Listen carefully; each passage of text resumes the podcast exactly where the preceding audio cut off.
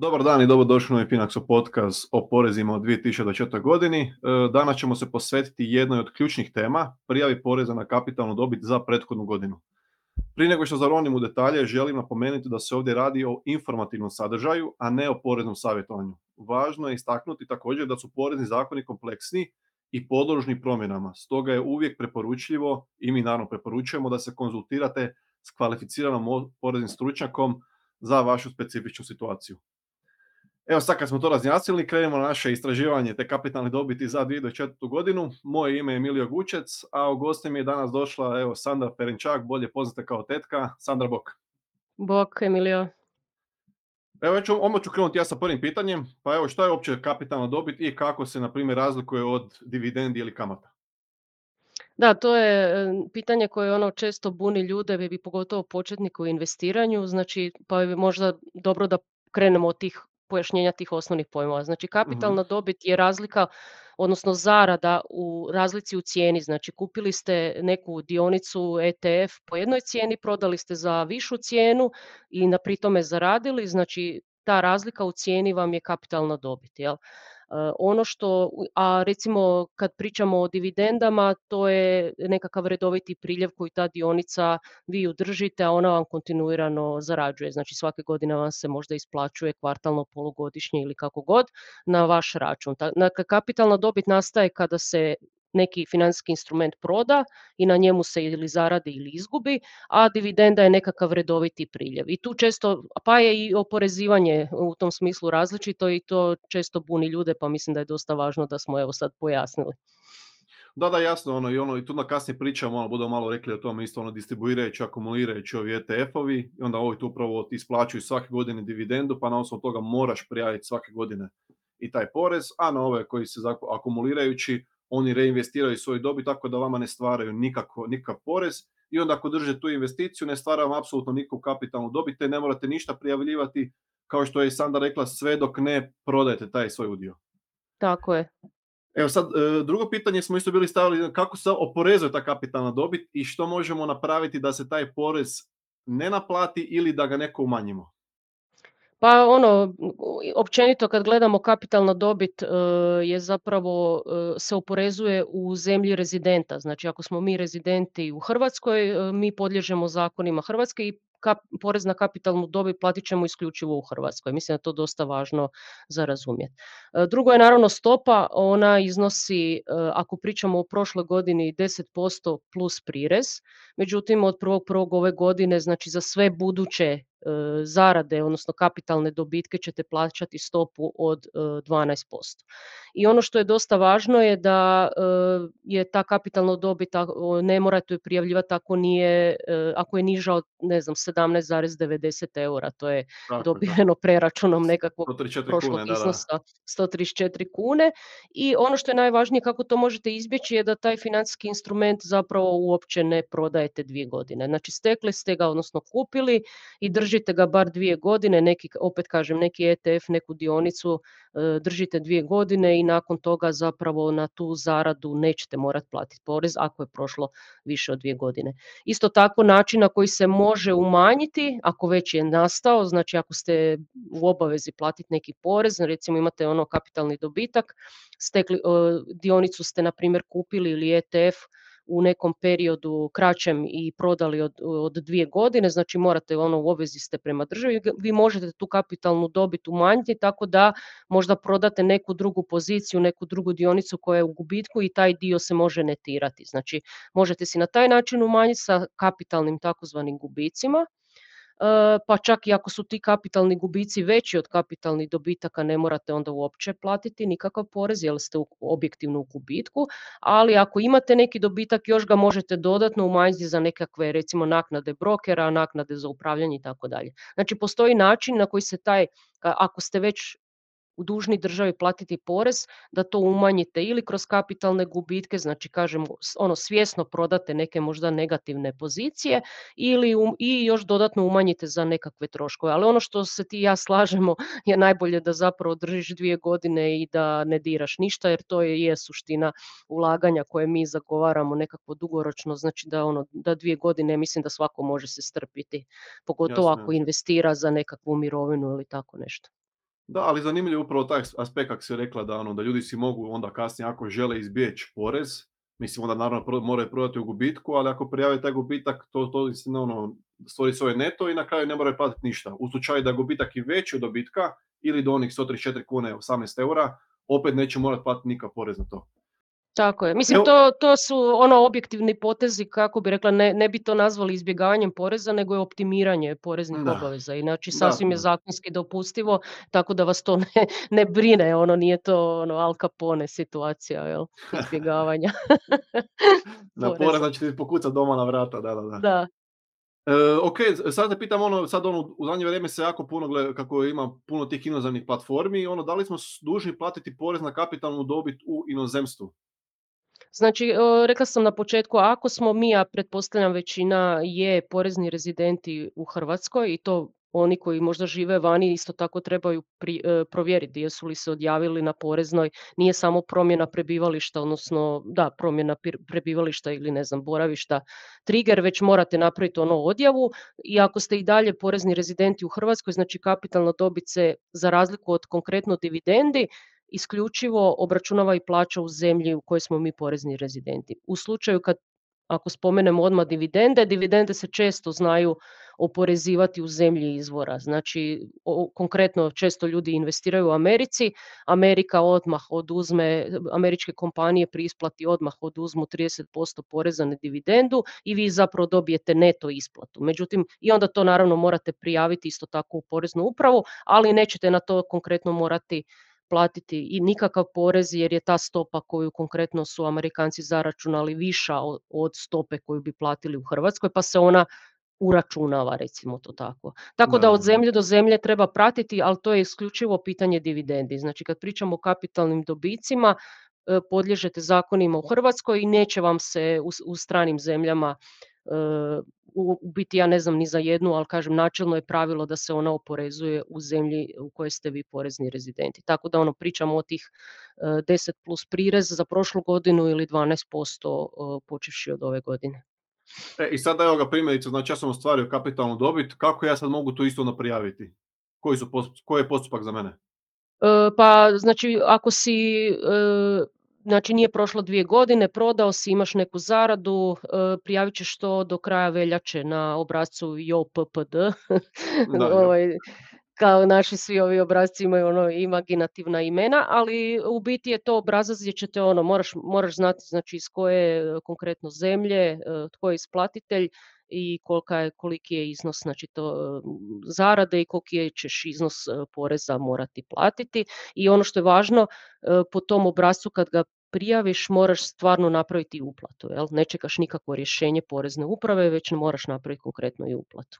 Da, praviš onaj sam univerzalni nalog za plaćanje, ali ima puno tih brošura općenito i na webu, tako da lagano se može pronaći primjer kako to ispuniti. Također, mi svojim klijentima od ove godine šaljemo i taj primjer JOPT obraca kako se popunjava, naravno on je čisto indikativan da ljudi vide kako se to ispunjava, a ta cijela prijava na kraju uvijek ostaje na njima.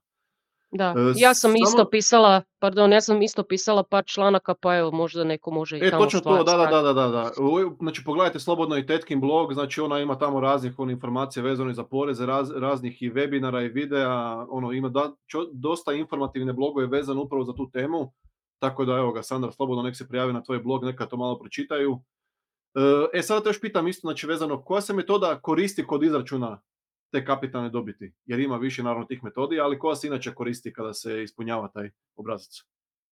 Pa da, isto često ljude buni, koristi se ta metoda FIFO, pa ne znam ako je neko radi u računovodstvu ili ne znam u logistici, ja mislim da, da se koristi. Metoda znači prvi, e, prvi ulaz, prvi izlaz a objektivno to vam znači da onim, onom kronološki kako ste stjecali konkretan instrument, tako vrijedi ovaj pravilo dvije godine. Znači, ne znam, ako ste e, četiri godine kupovali svake godine, ne znam, e, jednu dionicu i sve to prodate e, u petoj, na primjer, godini, znači objektivno vi za ove prve dvije godine na, na kada prodate sve, recimo svih četiri, na ove prve dvije nećete biti u obvezi e, plaćanja poreza, međutim za ove dvije, ako evo konkretno nije prošlo ono dvije godine, ćete biti u obvezi e, plaćanja poreza. Znači nije, neki ljudi misle, aha, kupio sam prošle godine, to, to nije prošlo dvije godine, pa moram mirovati, jel, ne smijem ništa raditi, nikakve transakcije. Ne, gleda se ono prva kupnja i od nje se e,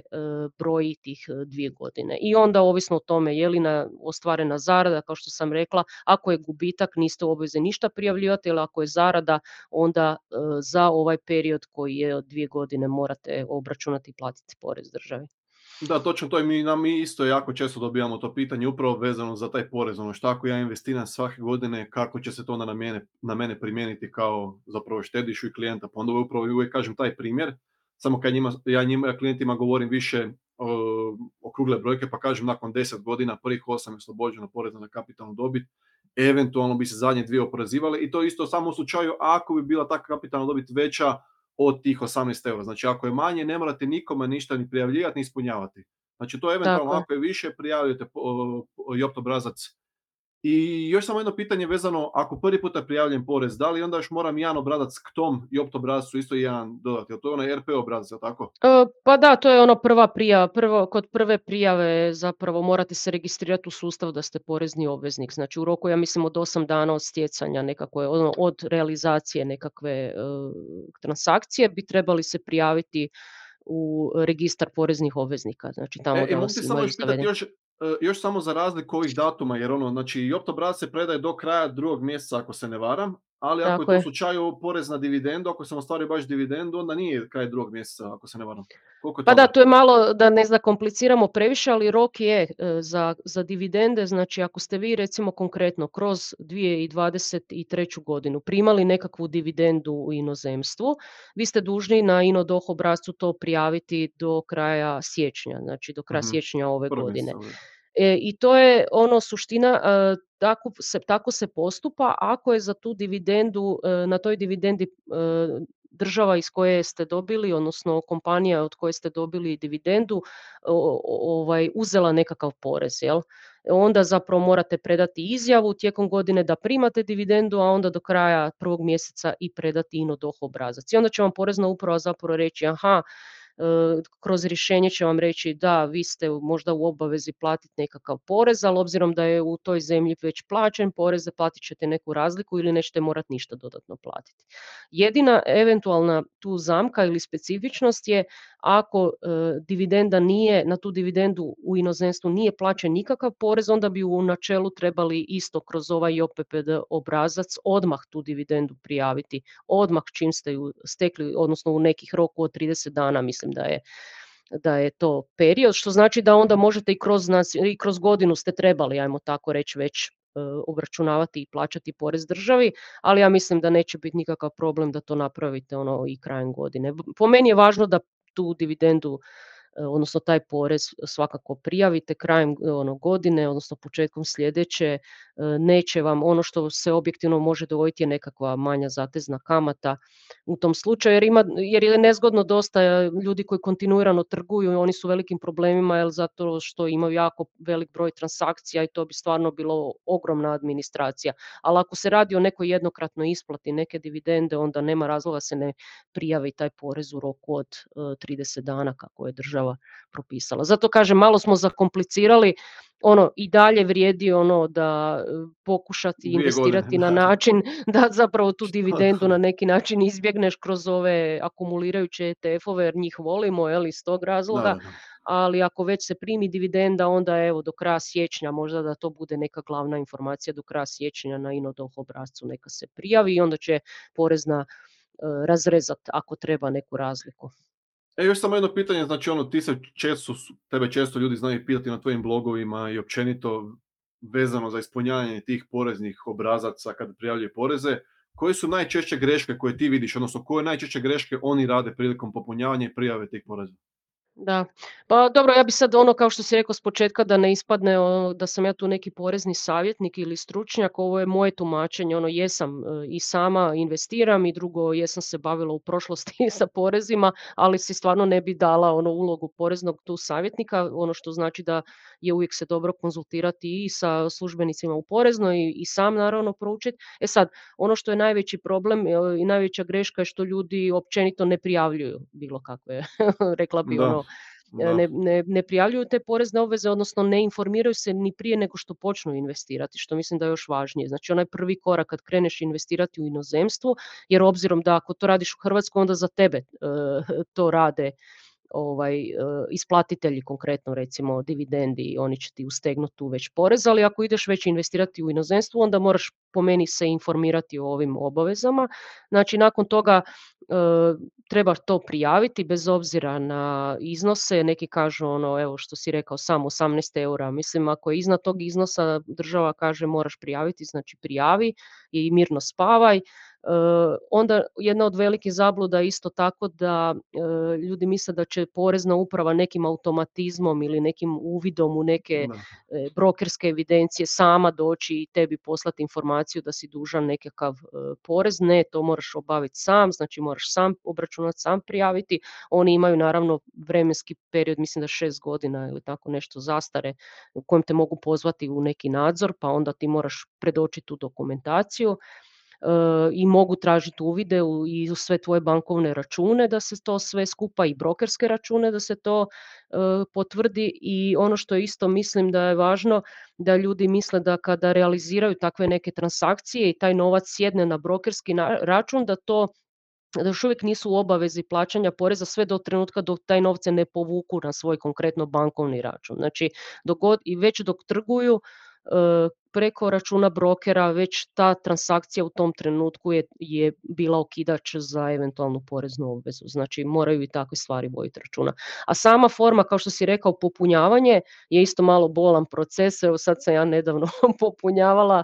E, mislim da tu ima jako puno prostora za unapređenje e, u našoj poreznoj upravi jer ti obrazci su ono old school, ono e, kao pisača mašina i, i često moraš se vraćati natrag jer ok, sistem te upozorava upozorava da imaš negdje grešku, ali to istraživanje je malo komplicirano. Pronaći tu grešku, da, to je Pronaći tu grešku, e, padajući meni za šifarnike, znači ono što je važno, mislim da imaš e-građane, e, možeš preko, znači sve to od doma napraviti, ne moraš ići u poreznu upravu, što je super, znači isto tako malo treba proučiti ono, kao što smo rekli, znači odabrati pravu šifru za investiranje, znači dohodak od kapitala, pa onda je taj dohodak kapitalna dobit ili dividenda i tako ima tu malo kompleksnosti, ja jesam zato i objavila na svom blogu kako bi to u načelu trebalo, ali evo, dok god, niko ne, dok god ne popuniš neku svoju prvu prijavu, nećeš baš, da, nećeš baš zna, da, znati, jel? Da. Evo ga, mislim, to je više manje to što smo htjeli reći na ovu temu. E, možda još jedna stvar, evo, mislim, važna je, a nije greška, nego možda mhm. neka instrukcija je da je porezna, mislim, unutrag dvije godine e, omogućila takozvanu dobrovoljnu prijavu e, poreza. Mhm. Pa je, svi ovi koji su nas sad slušaju ili koji će imati u budućnosti nekakve obveze, a nisu ih prijavili iz prethodnih godina, da znaju da mogu putem tog obrazca prijaviti sve što nisu platili u ranim godinama i da ih se za to neće teretiti nikakva ni kamata, niti za to neće dobiti nikakve e, kazne pa mislim da vrijedi to pogledati i plati državi e, njeno. E, znači to sve vrijedi do onog trenutka dok vas ne pozove u nadzor. Nakon toga više nema ono, ej, zaboravio sam. Da, jer kazne su, kazne su dosta velike po tome, tako da treba ono brati pozornost na to. I još da, i kažem, uh, Ma htio samo reći, mirnije, mirnije spavaš kad prijaviš. Tako je, da, da, to definitivno. E, još samo ono kako smo rekli, znači od prvoga prvoga je porez na kapitalnu dobit vredi 12%, ali međutim, budući da prijavljujete za prethodnu godinu, još uvijek vredi ono pravilo 10 plus, plus prirez.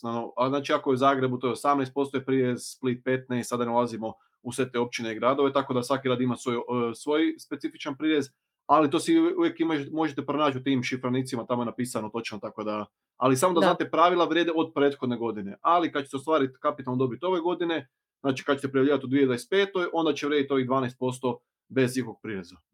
Tako je, znači ono, tamo gdje je zarađeno u godinu koje je zarađeno primjenjuju se e, propisi koji su vrijedili e, za tu godinu, tako da od ove godine, evo, to je ono što smo rekli, svima 12%. Nema više da, si, da živiš negdje u nekom gradu pa ćeš manje plaćati, evo tako da je. Evo super, evo ga, hvala ti Sandra što si mi bacila malo svjetlo više na ovu tu dosta važnu temu i na pitanje na što dosta dobijamo i ja i ti, pogotovo početkom godine. Tako da hvala ti puno na gostovanju. i čujemo se u sljedećim u sljedećoj epizodi Finaxov podcasta. Pozdrav svima, može, čao.